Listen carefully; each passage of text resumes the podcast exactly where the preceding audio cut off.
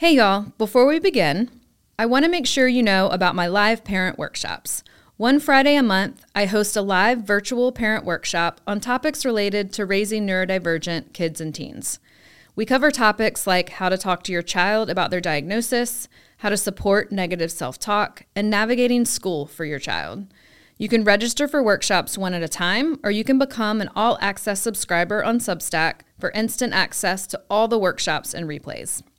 To browse the workshop library and subscribe, go to learnwithdremily.substack.com and click Parent Workshops. Hey, y'all, before we begin, if you're a school administrator who loves watching your teachers and students thrive, but you feel your staff needs more training to meet the needs of such a diverse group of learners, I am here for you.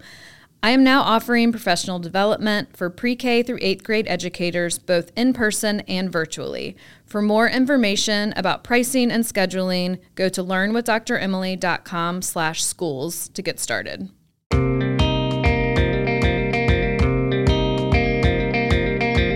A lot of people call my work gentle parenting, and I actually don't like that name.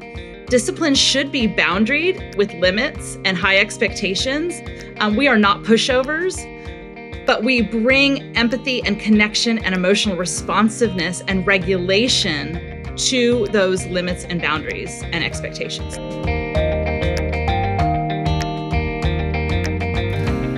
Welcome to Learn with Dr. Emily, the podcast where parents and teachers come together for neurodivergent youth.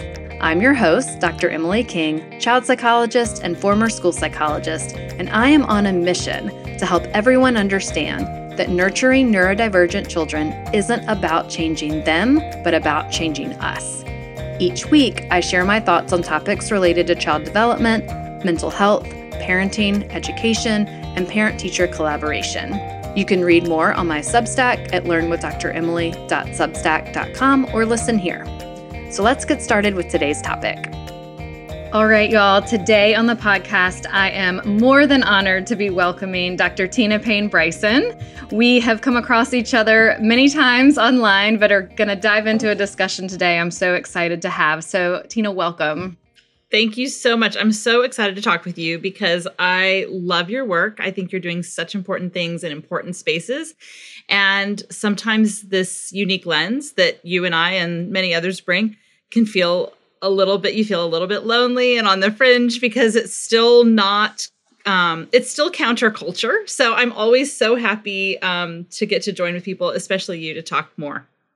Thank you so much. So for anyone who has not followed Tina Payne Bryson's work and also Dan Siegel's work. Um, if you don't know me, then um, you haven't realized that I recommend their books all the time. So I'll give you a quick background. So, Dr. Tina Payne Bryson is the author of Bottom Line for Baby and the co author with Dan Siegel of two New York Times bestsellers, The Whole Brain Child and No Drama Discipline.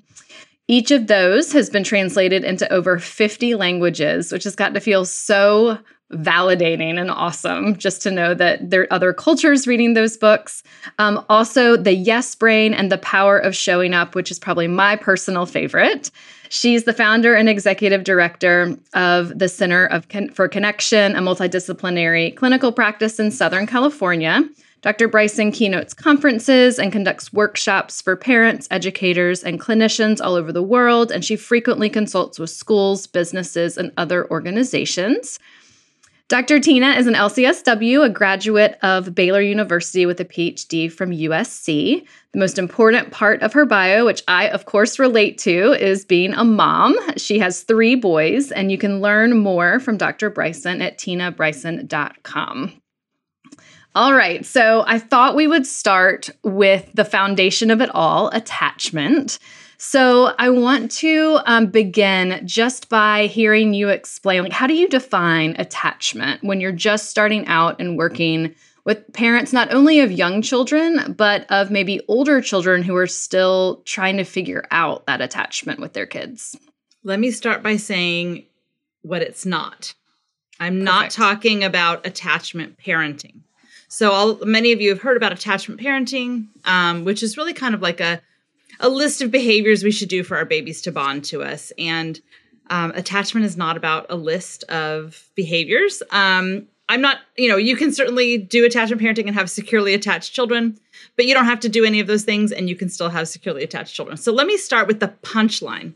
The punchline is one of the best predictors for how any kid turns out, no matter what we measure them on, based on longitudinal cross cultural research under the umbrella of developmental psychology, is that they have had what's called secure attachment with at least one person. Attachment is an inborn mammal instinct, and the purpose of it is to help us have a better chance to survive. So, if you think about a little bear cub in the forest who sees a predator or gets hurt or um, or is frightened by a sound, the first thing that bear cub will do out of a biological instinct is to run to mama bear or whatever attachment, whatever parent bear, typically the mama bear, to be connected and protected. When that happens, not perfectly, but repeatedly enough, predictably enough over time, the young mammal learns that if I have a need, someone's going to see it and show up for me and meet that need. Now, I want to say a couple of really important things here. When that bear cub, or now let's switch over to um, our infants, um, and I, we'll talk about our older kids too. When my infant, toddler, school aged kid, or even college aged kid reaches out to me, keeping in mind that, you know, with the bear example, that attachment is most activated when we're in moments of distress.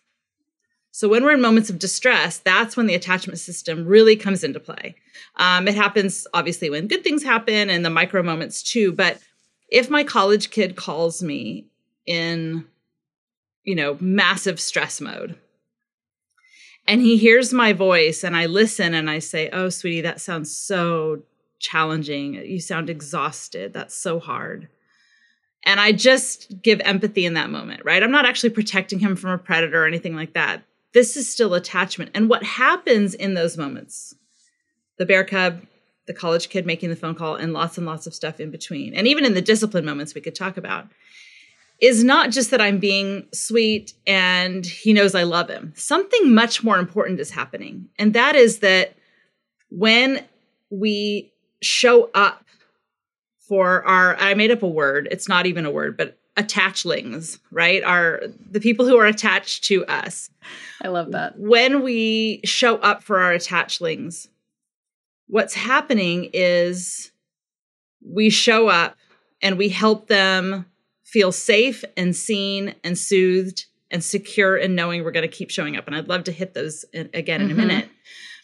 But what happens is our emotional states and our physiological states are two sides of the same coin. So when he hears my voice, when I show up for him, when I protect my kid when they're afraid, whatever it is, in those moments, their heart rates actually slow down, their body temperature becomes more regulated, they feel more, you know, less stressed. Um, so there's a physiological and emotional regulation that happens by me showing up. So I'm actually attachment moments, let me say it this way attachment moments are moments where we regulate the emotional and physiological states of our attachlings. So it's so much more mm-hmm. important than it's like, oh, I'm just I'm just being a nurturing mom. I, there's something else happening. So the nervous system each time we show up like that and help them feel connected and or protected, we're giving their nervous system a rep. Just like when I lift weights, my muscles get stronger as I do reps. We're giving their nervous system and their implicit memory for relationships a rep of what it's supposed to feel like and how to regulate their physiological states and how to regulate their emotional states. So we're actually helping them learn how to do that. This is what we also call co regulation. So let me mm-hmm. say one more thing and then um, we can go any direction you'd like. So if it's the most important thing we can really do for our children, how do we do that? If that's the most important thing, how do we do that? And so in The Power of Showing Up, Dan and I wrote about doing the four S's that when we help our kids feel safe, um, that's not just physical safety, protecting them from harm, but also repairing with them when we become frightening or when we are unpredictable, um, lose our cool, etc. Um, helping them feel seen where we understand the, their minds and who they are. We soothe them. So, especially when they're in distress, we calm, we comfort, we nurture, we support, provide help. Then, when they have enough repeated experiences of feeling safe and seen and soothed, their brain wires to create that fourth S of security, which is where their brain knows and anticipates that someone will see their needs and show up for them. And when we do those four S's, they just know, like, oh yeah, my my my mom's going to show up for me. Um, then they learn how to do all of those things for themselves. So it's not making them fragile; it's making them resilient when we show up in those ways.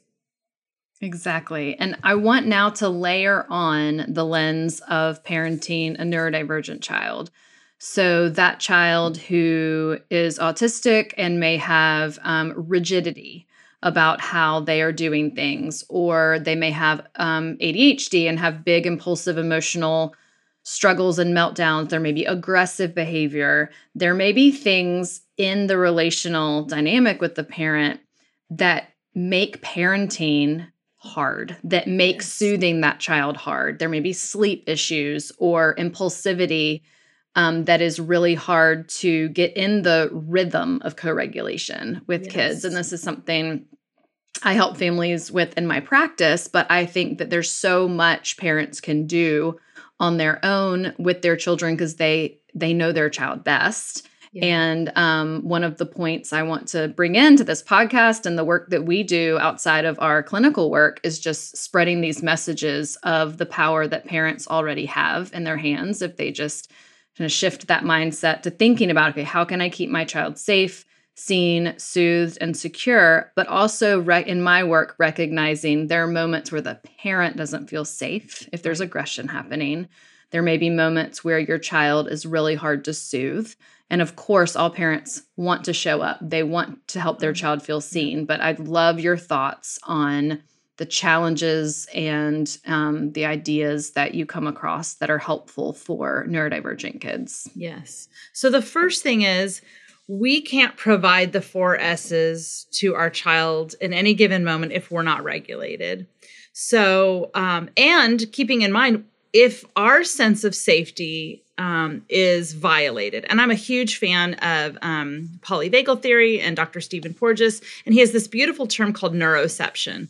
Um, and neuroception is a type of perception that's typically outside of our awareness um, that really gives us cues for safety versus threat. And when we experience a neuroception of safety, we have access to uh, more of our brain and uh, um, and regulation. When we have cues of threat, we have less access to our our you know the parts of our brain um, like Dan Siegel and I in our um, in Whole Brain Child call the upstairs brain, where we really can pause before action and we have insight and empathy and all of these things.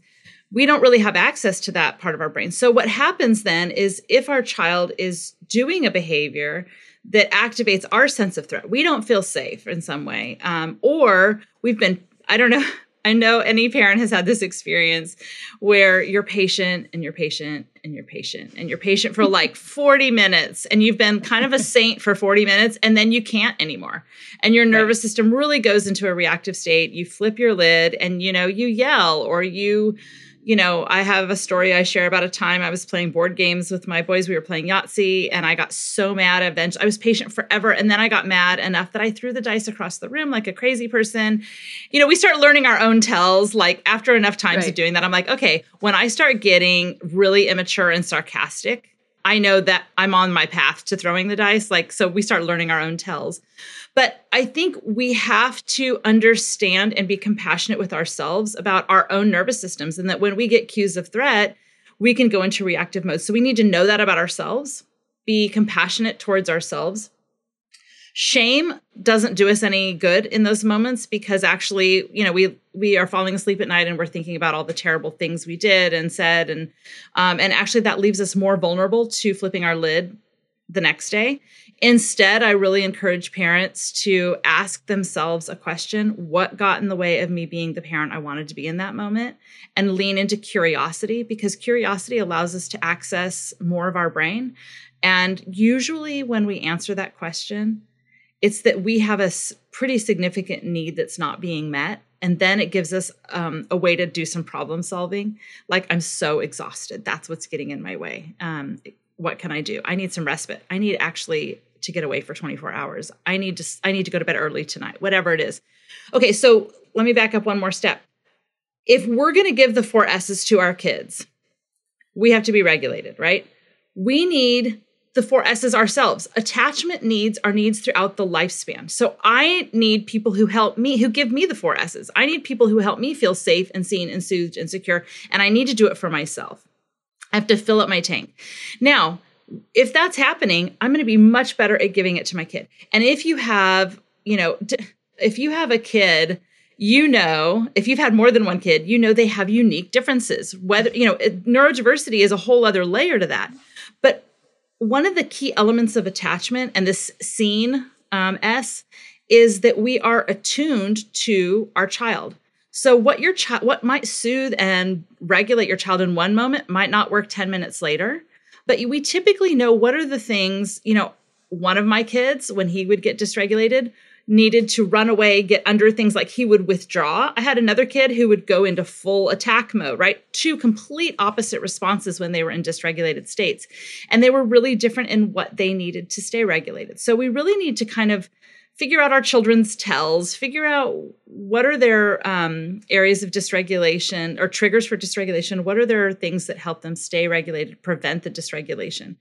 But what I'll say too, Emily, is that when we're talking about neurodiverse kids, I think in a way, like sometimes people will ask me, like, the, does the four S's work for neurodiverse kids or for neurodiverse parents? Um, and I actually, I really feel like they need it even more. And here's why. If you have ADHD or you're on the spectrum or you have a learning challenge or um, you're a 2E kid or whatever the neurodiversity um, is, we tend to see less neuroception of safety in the world just in going through the day, right? So emotions can run higher over smaller triggers, or um, triggers can be cumulative. Um, the world can be really overwhelming in certain ways if you're talking about particularly like sensory neurodiversity. And so they may need more signals of safety from the parent. They need to really be seen and understood by their parent because their teacher and the coach may not understand them. They may see them as a behavioral problem when we know it's actually a stress response or a neurodiverse response. And they may need more soothing from us. Um, when you think about bowling, like in the bowling alley, you know how like you're if you're not a great bowler like me, the ball goes into the gutter a lot, right? And I, I almost think about the lane as like being emotional regulation and the gutter being like hyper arousal and hypo arousal, like shut down, withdrawn, or over or reactive, acting out kinds of things, right? The gutters. I feel like the four S's are the bumpers that come up, and they actually provide a protective factor for our children from having, you know, going having their sort of emotion and physiology go into the into the gutter. Um, mm-hmm. So uh, they need it even more. And I'll say one other thing, and that is this: when we provide these reps of the four S's, it really does give our kids nervous systems, as I said, opportunities to practice going from dysregulated states into regulated states with our help. And so the more reps we can give neurodiverse kids of that experience, the better they're going to be able to do it for themselves. Yep. And it's just going to take more practice. And it's also possibly going to be a little bit unpredictable because of asynchronous development, which we're going to get to in a minute. I want to say hi to all the teachers out there learning with me. Thank you so much for being an educator. I see you and appreciate you and how you keep showing up for our students every single day. In my work as a school psychologist, I know that it helps to have a way to stay organized when thinking about your students' needs. That's why I created two free resources for you. The regulation roster helps you notice how your students seek emotional regulation and keep track of it and the Reframing Behavior Worksheet helps you problem solve emotional dysregulation when it happens.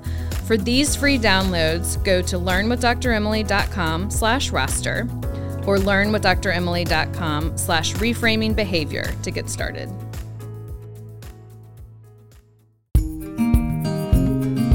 I want to welcome any parents who are new to this journey. If your child has just been identified as autistic or diagnosed with ADHD, learning differences, or is twice exceptional, welcome. You are in the right place. You may also be overwhelmed by all the calls and emails you're having to make to providers as you're building your child's team. That's why I created the referral tracker, which is a free download at learnwithdremily.com/tracker. This free resource explains what each provider does and gives you a template to keep track of all your research. Just go to learnwithdremily.com slash tracker to get started.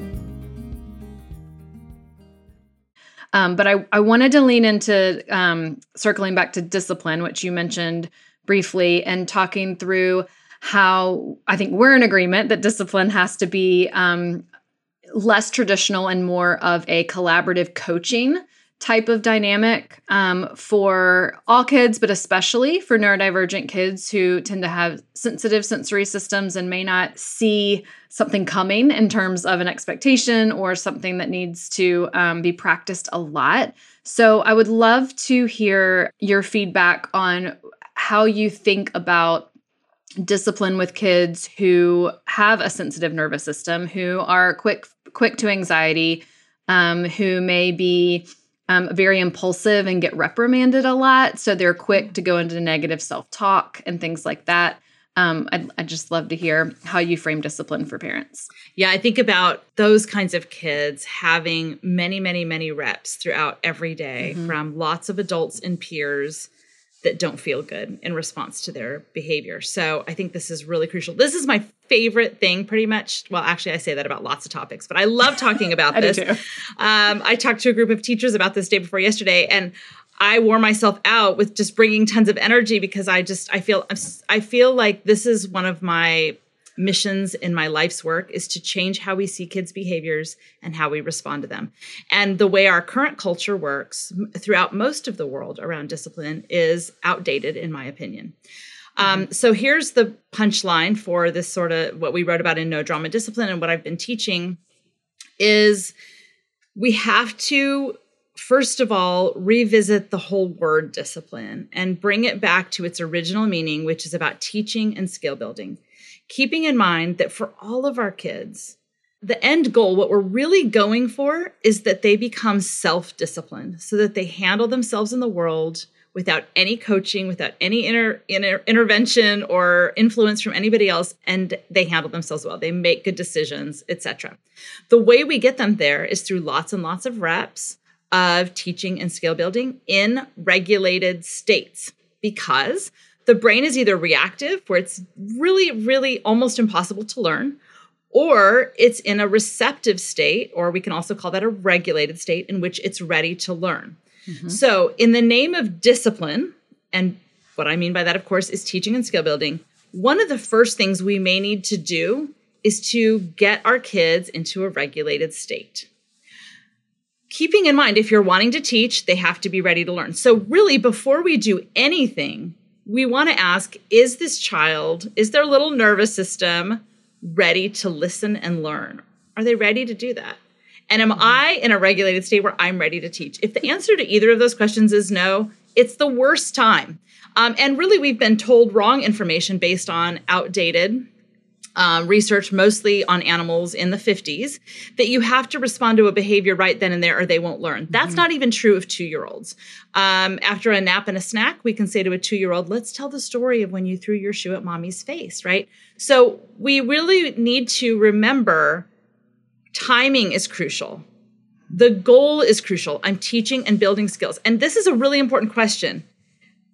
I would say that most of what we do in the name of discipline in typical, you know, typical ways that discipline is handled is not only not effective, but it's counterproductive. And here's the question I want us all to ask Is the way I'm responding to this discipline moment, this behavior that needs to change in some way, am I responding to that and, and using discipline in a way that makes it more likely my child will be able to do it better the next time and over time as development unfolds? Or not. If I just send my kid to their room, I'm like, go to timeout in your room. They are not sitting and reflecting about the role that they played in the interaction with the sibling. They're not taking accountability for anything. They're not thinking, you know, I really need to regulate my emotions. They're thinking, my mom is so mean to put me here because it was my brother's fault in the first place. And it's not going to change any behavior. So we really need to ask ourselves, you know, so in this way, I'll tell a really quick story. So this is a, um, it was bedtime. My youngest, my boys are all three years apart. So my youngest is six years younger than his older brother. So his older brothers were like, you know, 12 and 15, and he was like nine. And the one thing I would say I was militant about as a parent was sleep. And so I mm-hmm. tell my little guy, he's probably, you know, nine at the time or something.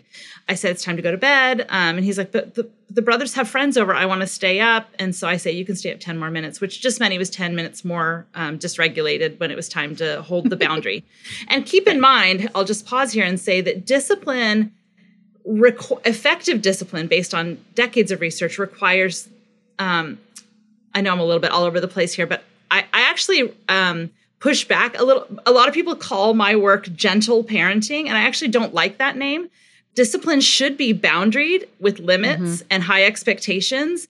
Um, mm-hmm. We are not pushovers, but we bring empathy and connection and emotional responsiveness and regulation to those limits and boundaries and expectations. So, so in this moment, you know, he's um, he is. I'm trying to read stories to him because it's bedtime. I've got the books. We're in the bed and he is so dysregulated and angry that his brothers get to stay up and he doesn't, that he is flopping like a fish out of water on the bed and yelling and stomping and kicking, and his limbs are flailing. And he's nine. He's almost as big as I am. I'm small and my boys are big. And so he could have hurt me, right? So this was a big emotional um, moment. So what do I do? And I will say too, I really try. There are so many moments I'm like, I don't know how to handle this. What I want to do is is threat based. I want to say, mm-hmm. if you're going to do this, I'm not reading to you tonight, and you go to bed right now, which actually only makes him more dysregulated. Um, and it makes it more impossible for him to turn down the dial of his nervous system to go into a relaxed enough state to fall asleep. So it's not going to work.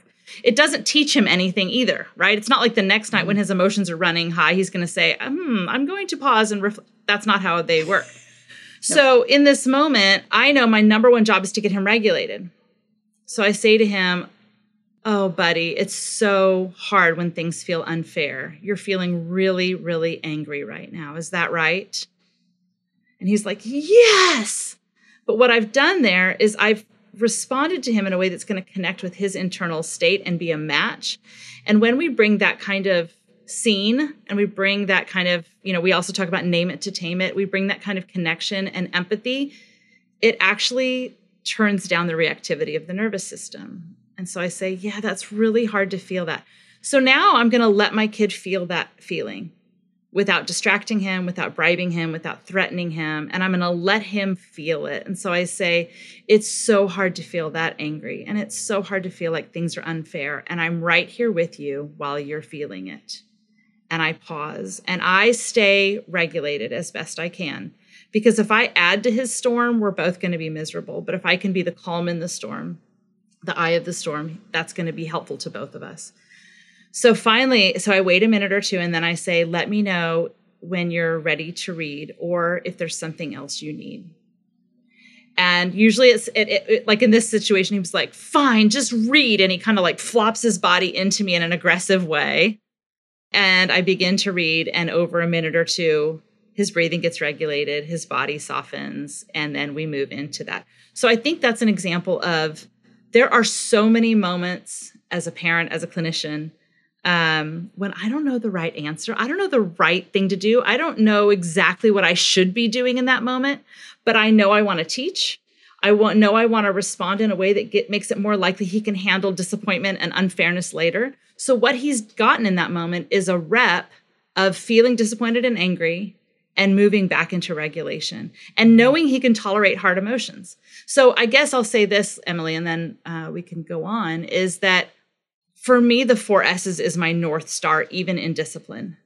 Because if I don't know what to do or say, if I can hold in my mind, I want to respond in this moment where I'm teaching in a way that helps my kid feel safe, seen, and soothed and secure, knowing he's not going to lose my love and I can handle his big emotions, then I know I can get to teaching and I know that even just the four S's, even if we don't have a conversation or work on the behavior, I'm still building prefrontal cortex, which allows my kid to be more regulated and have better behavior over time. Yes. And one thing I want to point out to everyone and, and, get your thoughts on too is what you said about what you wanted to do in that situation yeah. is what we all want to do in that situation. Yep. But that's because that's what was done to us. That's right. And that's what's deeply rooted in our nervous systems. And so this is why I always say we have to change to help them. We don't need to just sit around making them change. That's not the That's goal right. here. We eventually want to build skills, but like you said, we can't until we have our four S's, our safe, seen, soothe, secure feeling. And in that moment, we're not feeling secure. And what it really boils down to, I think, in lots of parents I work with, is it comes from a place of fear that you're losing control. Yeah. So, two things you said hit on that, I think, for many parents, and it's the waiting until later to address yeah. it makes them feel like they've lost control of this current situation. And then letting your child kind of aggressively bump into you and read the book. Right. As long as, you know, they're not hurting anyone, right? That's I mean, right. kind of what's your boundary with, you know, what do you allow as um, I get that question a lot, like, well, how far do I let them push me? Because so many parents go to this this fear based of feeling disrespected, yeah. which um, flips their lid, right? Yeah. And it makes it hard for them to hold these secure but firm boundaries. I think what you're saying is so important. I'm glad you slowed us down to look at those things. I think, you know, knowing that like when your kid is regulated, they typically behave much better, right? Yeah. And when they're not, they're not really making choices. And so in that moment, you know, when he kind of slams his body into me, he wants connection, but he has his heart is beating fast. His muscles are tense. He's having a stress response in his little nervous system. He's not fully in control, but that was him actually moving a step toward regulation. It was moving a step toward connection. So if I had been like, you can't do that to me. You hurt my body. And I could just escalate things back again. Again, counterproductive you know what? Look, two things I want to say. One is, had I done that, okay, and I've done had lots of practice doing it the bad way, where I'm like, fine, if you're going to do that, you know, I'm not reading to you tonight. And then let's say maybe 20 minutes later, I hear him up in his room destroying his room because now he's even more out of control. But I feel bad and I'm like, damn it, I wish I had done that better.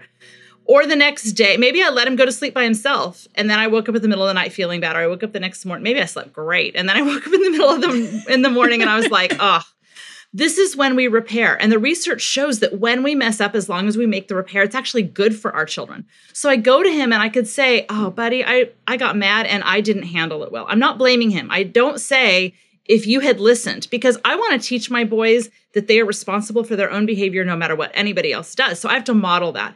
So, because kids learn best from modeling and practicing it themselves. So I, I can say, I really wish I had handled that differently. Will you forgive me? Or can I have a do over? Um, that's really important. The other thing I will say is that, you know, we have so many opportunities. They're going to mess up over and over and over. We don't have to do it perfect any one time. And there are, there, there's no one right or good way to do anything because every parent is different, every kid is different, and every moment is different. So, let me give another really quick example. Let's say your kid is being disrespectful to you. Okay, that's a huge trigger for us. And I love that you called it out as fear based parenting. I talk about that phrase all the time.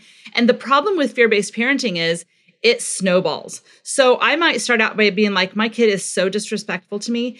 And within 20 seconds, I have gone through every, it's like they're so disrespectful with me. They're going to do that with other people. No one's ever going to want to be friends with them. No one's ever going to marry them. They're never going to get a job and they're only going to live in a van down by the river. And so I freak out. And then I don't act out of the parent I want to be. So, mm-hmm. first, I want to say, I want to give all of us permission our reactive nervous systems work really fast. Our reactive, our reactions are super fast. But you know what? Our prefrontal cortex is a little bit slower. It's actually quite a lot slower. And so the part of our brain that helps us pause and make calm, kind choices and consider all of our options and remember that discipline is teaching, that takes a minute. I want to give all of us permission to not deal with something in the moment if emotions are running high. To say, and this is a phrase I use with my boys all the time. In fact, sometimes I use it with my spouse, is to say, I really want to think about how I want to respond to this. So I need some time. I will come back to it. And that gives my prefrontal cortex a minute to catch up with the more reactive, vindictive, immature part of myself so that I can handle it well. Now, let's say your kid disrespects you. they say to you, I hate you, you're the worst parent in the world, and they're screaming at you. There are lots of ways to handle that. One way to handle that is to realize my kid's having a stress response. I'm going to come with the four S's and I can say, Oh man, I can see you're so angry right now. What do you need? How can I help? I will listen. Something really warm and nurturing, knowing that the part of their brain that um, registers physical pain is the same part of their brain that registers emotional pain. So if your kid were physically hurt, it'd be really easy to say, Oh, you're so hurt. How can I help? What do you need? I'm right here, right? So, same thing with emotion, but it's much harder to do because it comes out behaviorally and it, it feels personal Yep. to us. So, Yep, you can respond us. that way. But one other way you can respond, and there are probably six other ways, but for time's sake, I'll just give one other. You can start with the boundary. You can say, I don't let anybody talk to me that way, just like I would not want you to let other people talk to you that way. I don't let anybody talk to me that way. And so I can see that we're not going to have a productive conversation right now. So either I can stay here with you and help you calm down, or we can take a minute and then we'll I'll come back and check on you in a few minutes. So you can hold a boundary and say, I don't let anybody talk to me like that. I'll come back and check on you in a few minutes and then see if you're ready. Or if you need help, I will help you. So it's fine to do that too. But I think what we usually do is you can't talk to me like that, and which is kind of a dumb thing to say because they can. They absolutely can because they just did. And they Um, will. And they will. Yeah. So I think um there's no like you know people are like, "Oh, I wish I had you like giving me a script." Well, you know, there's lots of scripts. It doesn't Mhm. it's really about remembering it's about teaching and Mm-hmm. truly any behavior even big ones can be thought of as back burners and the relationship and connection and giving the brain practice regulating are all front burner always Always. And what I love right there that you gave everyone permission on is that time, the waiting, coming back to it later, repair building. We cannot learn when we are in a heightened state. So if we are going to think of discipline as coaching or skill building, we have to align it with when kids' brains and our brain is open totally to repair and teaching and coaching. Um, and so let's say everyone's, you know, in theory got that. They may not be able to implement it consistently yet, but they've got it. So, one um, additional layer that is so hard for neurodivergent developing brains is how asynchronous their developmental milestones can be. So one of the most confusing thing I think for parents new to this journey is that they could have a child who's reading 5 grade levels above where they are but not be able to get themselves dressed in the morning. yeah You know, so I do, of course, a lot of work, I'm sure you do, and helping everyone understand that those are totally different parts of the brain, areas of the brain. They're all these different skills we've got firing kind of at the same time. So there's some education about that. But I love what you, um, I've heard you say before, which is trusting development. yeah And it can also, part of that fear with raising neurodivergent kids is will they ever get this? Will they ever be able to remember this these three steps that I have said to them? And we we don't have a crystal ball, but I would love your thoughts on trusting development when our kids um, development is is unfolding asynchronously, and we don't know which skill is going to pop up next. Yeah. I think one thing is children are amazing. They're incredible. Like if you are around a 2-year-old and you watch how they interact in the world and how you know, for most of them language is really coming online, but they're so curious and stuff. And you just watch it and you're like this is a marvel. Like sort of coming at all of development with marvel and with um sort of like how amazing that these little tiny people grow up to be adults and how how they get there. I mean, really kind of coming with a a perspective of whatever unfolds is actually all of it's a miracle. It's kind of amazing. Development is not only not synchronous, particularly for neurodivergent kids, Mm-hmm. but development is also not linear. And actually, this is really Right. interesting. So, one thing that's really typical of development um, is that there are regressions with progressions, right? Um, and we know um, that there's a period of disorganization before reorganization in the brain. So it's really common for kids around ages four and five and six to have a second bout of pretty significant separation anxiety, not wanting to go to the bathroom by themselves, not wanting to go in parts of the house where someone else isn't, um, not wanting to go to sleep by themselves. And this is not a regression. It's actually, so it seems like it's a regression. It seems like, oh, there's, you know, there's something that has gone backwards, or will they ever get to go to you know go to sleep by themselves but actually and this is why i'm asking for this perspective shift the reason that that's happening is a progression in development because what has happened is they've had a cognitive burst that allows their brain to imagine scarier things happening including even something bad might happen to my parents but they don't yet have the emotional development to handle those big new thoughts. So sometimes when things look like regressions, it's actually evidence of something amazing that's happening that um, that we haven't really been able to see yet. So um, that's one perspective to hold. The other thing is to say, uh, for me, one of the things that's really helpful is okay, Emily. You know, like the pediatrician might tell you when you have really little kids, don't think about what they eat in a day. Think about what they eat in a week you know, like we would get really neurotic, like my kid won't eat lunch, you know, or whatever. They just want to play, they don't want to eat. I think this is actually really helpful advice for development. And that is when we're worried about a piece of our child's development. Usually, social and emotional is the biggest one that we're worried about, um, particularly around asynchronous development. Like a kid's super bright, but more immature in terms of the social and emotional stuff, or any um, asynchrony asking ourselves is my kid better at this whatever thing is that i'm worried about than they were four to six months ago? And usually we can see yeah actually they're doing better. And you know this is this is what i think about in terms of my kids school and executive function stuff. I'm like okay are there less missed assignments than there were four to six than there were last semester. Okay yes we're right. moving in the right direction because what it feels like sometimes is they're never going to learn. I can't believe you have another missed assignment or another late assignment. Um, how did you miss that? Um, and it's so exhausting and frustrating because we feel like we're never going to come out of it. But taking a step back and saying is this better than it was four to six months ago? If it's not that's a great time to to talk to anybody that you're working with or go talk to a clinical psychologist or a developmental psychologist talk to your pediatrician because there might be an area of support or something that's been missed that would could be helped by intervention. But usually that gives us a sense of confidence in trusting development to unfold. It takes time.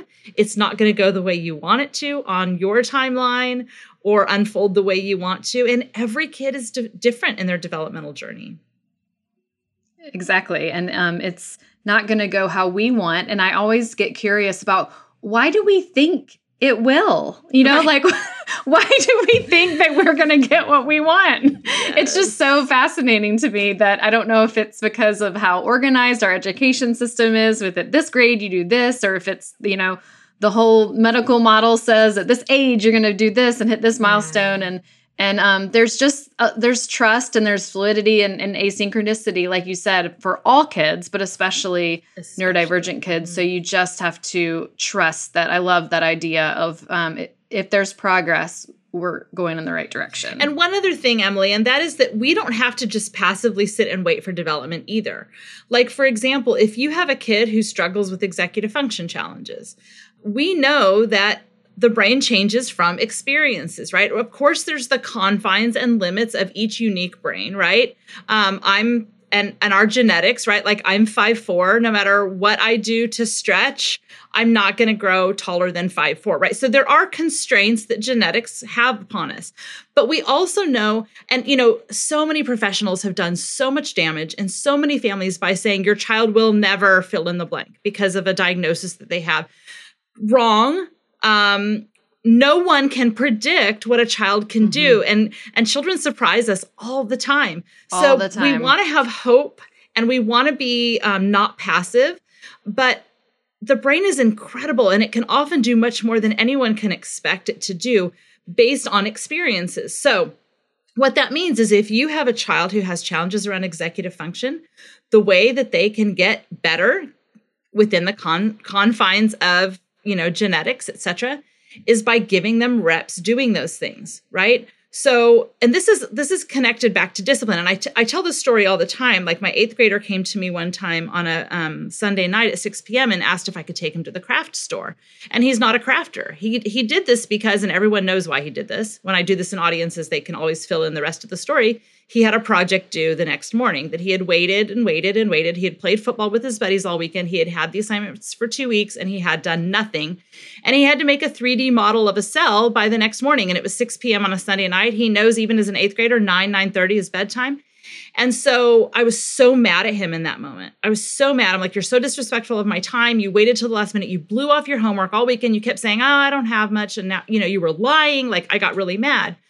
A few days later, I remembered something because I was working on the no drama discipline manuscript that was due that week. And so I reminded myself with my own words behavior is communication about the skills they don't yet have. So, what I love to have parents do is make a list, and I have them write the words discipline problems and list the three or four issues that they think are discipline problems. And then I ask them to cross out the title of the list. It's not a list of discipline problems the same items are on there, but the list we're going to retitle skills my child needs to build.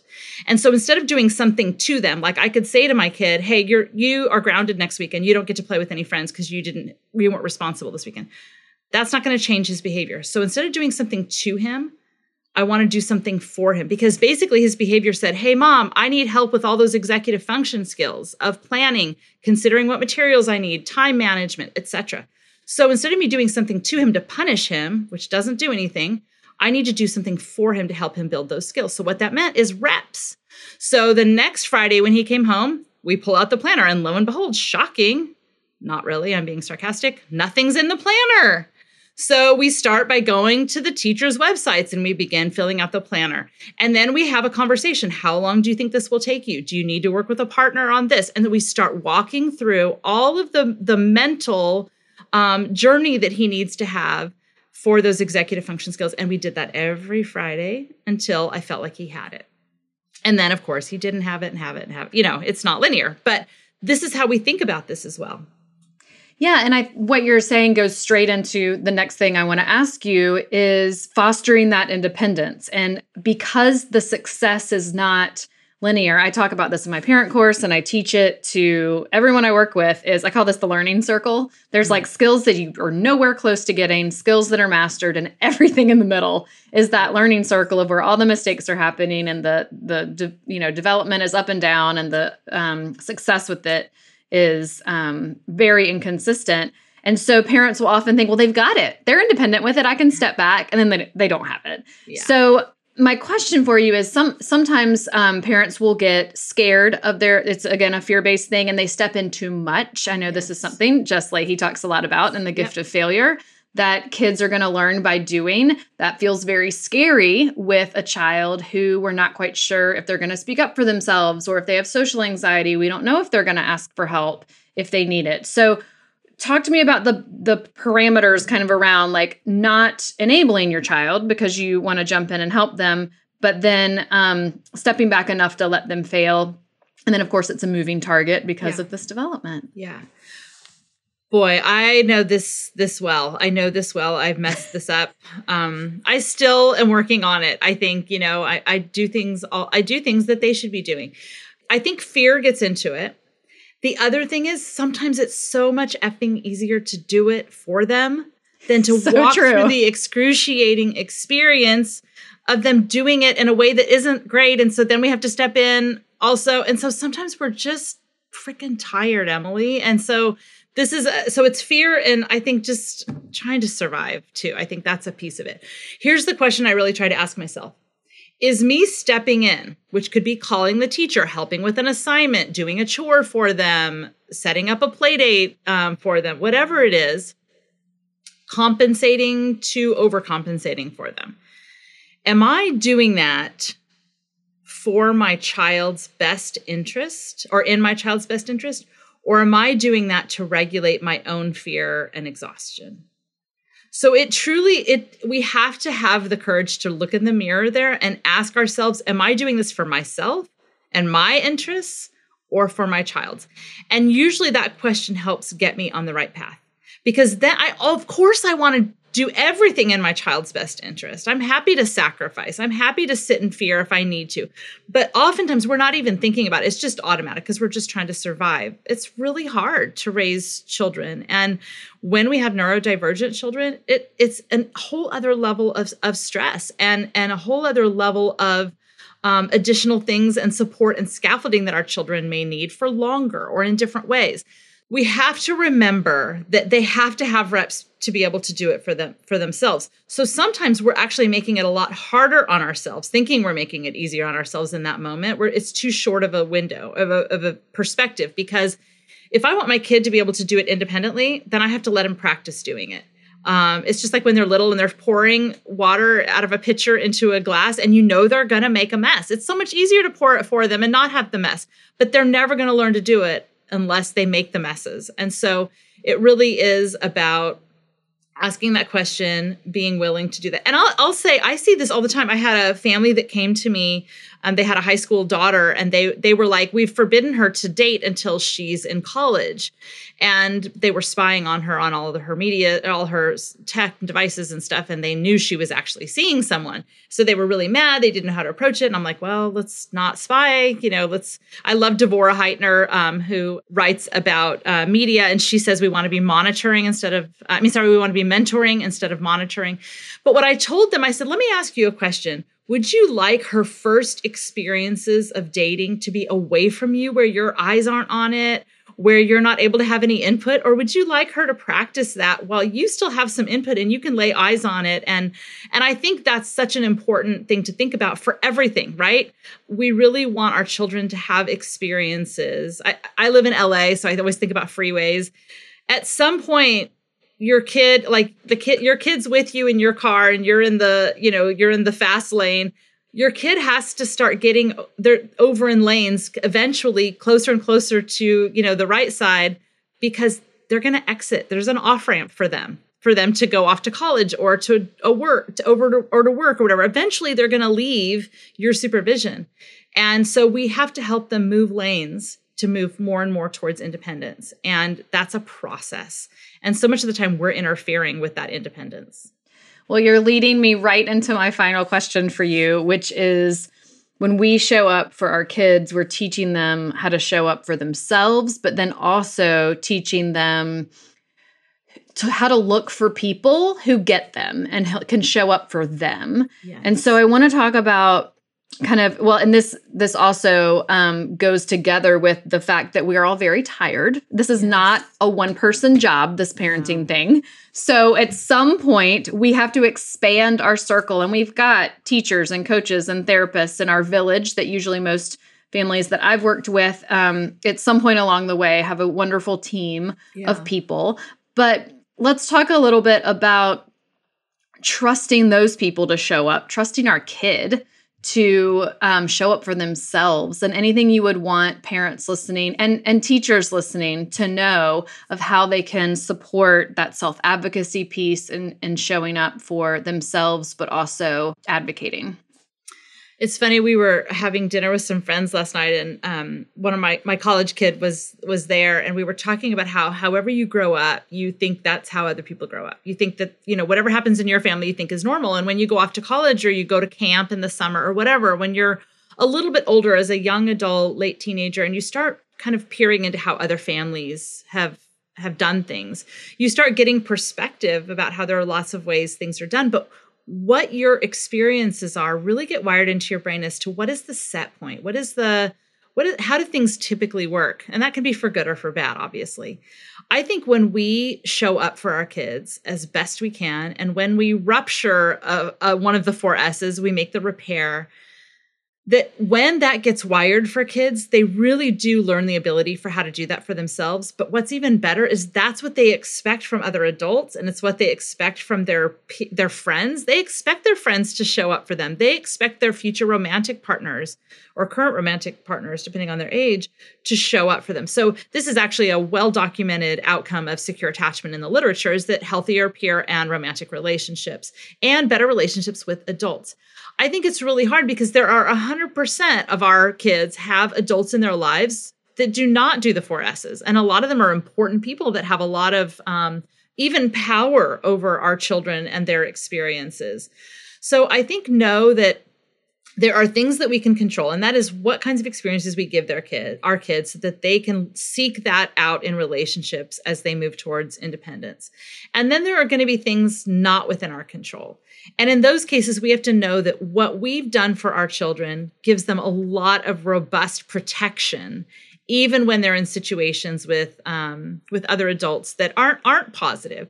And then we have to model how to advocate and how to use our voice in effective, regulated ways. I'll tell you, particularly during and since the pandemic, I've had a huge increase in numbers of schools that reach out to me to ask me to give talks to their parents about being regulated in their the way that they communicate with other parents and with the school. So we have a lot of, you know, as parents we can get really reactive and we might call and scream at another parent for something that their kid did. And by the way, even though you think your kid tells you the truth all the time, all kids are liars and you only have their perspective, right? So I, I always coach parents to, to, if you feel like you need to call another parent or talk to the teacher about another kid's behavior, a great way to do that is to say, hey, here's what I'm hearing, but I know it's only one side of the story. What are you hearing? What are you seeing? And be humble that you probably don't have the whole story.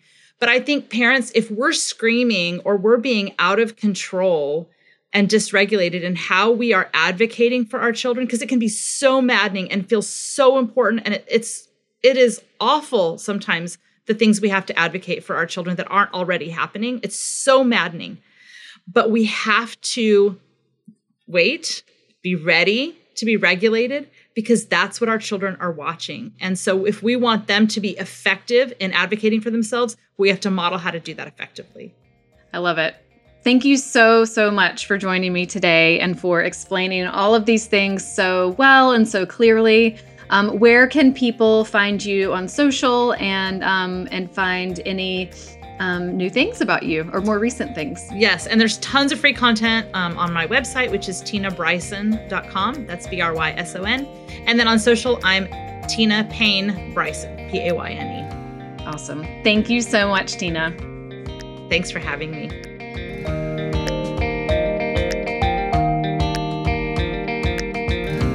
This has been Learn with Dr. Emily, the podcast. For more resources, including both parent, teacher, and school resources, visit learnwithdremily.com or read my Substack at learnwithdremily.substack.com. Also, we are publishing this podcast weekly, so make sure you're subscribed by pressing the plus, follow, or subscribe button on whatever podcast app you're using right now. This podcast is edited by Earfluence all information discussed on this podcast is for educational purposes only. If you have immediate concerns about your child, please reach out to a mental health or medical professional. I'm Dr. Emily King, and we will keep learning together next week.